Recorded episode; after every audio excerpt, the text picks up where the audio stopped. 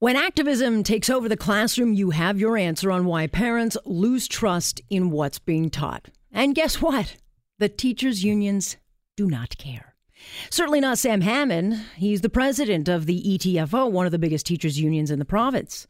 On Monday at their annual meeting, Hammond declared that any teacher who teaches the new 2015 curriculum will be fully backed by the union and their lawyers.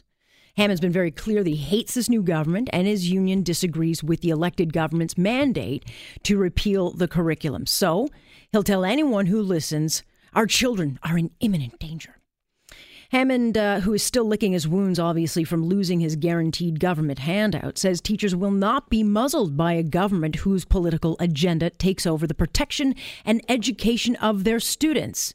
So I guess he means the government that ran on this very specific item and was given a massive majority by parents across Ontario. Is that what he's talking about? Yeah. The same government that was elected democratically and given the authority to decide what kids learn and how that education is delivered? That government?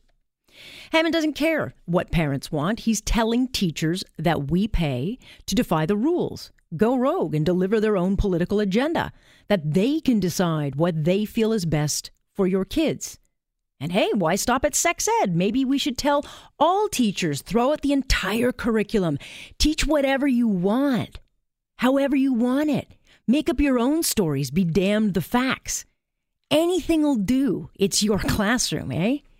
If ever you further needed proof that activists are running your child's education, here it is. And it is this kind of rogue behavior that's going to lose the trust of parents. Anyone with concern over the sex ed curriculum can rightfully ask, what else are you activist teachers adding to the information? Gender issues start in grade three. And we know from experts, including Dr. Debra Soh, that kids are being told there are 63 genders. That's not in the curriculum. And that's not based on science. That's ideology. And the ETFO has been pushing its ideology on teachers for a while. They push reading material, including the Justice Warrior in Me. It's not part of the curriculum, it's not education, it's social engineering. And that's the activism parents don't want in their kids' education. Sam Hammond doesn't care about your kids. He and his other union buddies care about their own self interests. You only need to look back at the couple of decades of strikes, job actions, and the tens of millions dished out by the Liberals in se- uh, settlement payments, all at the cost of our kids' education. If the unions only showed this much anger over failing math grades, I'd actually cut them some slack, but they don't even want testing done on that because they don't want teachers to be held to account. They want their annual raise, their sick days, holidays, and total control of the cl- classroom, no questions asked. And when they don't get what they want, the unions make news, noise. And Hammond and crew have made it clear they have no interest in giving the new government a chance or respecting the will of the electorate. They have no plans to play by any rules at all. Welcome back to the Mike Harris years on steroids.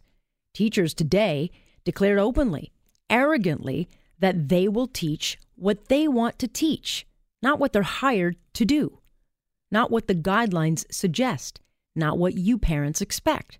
It's what they decide your kids should know. And if they do that, then they should be fired. Period. Do not pass go. Do not collect my tax dollars.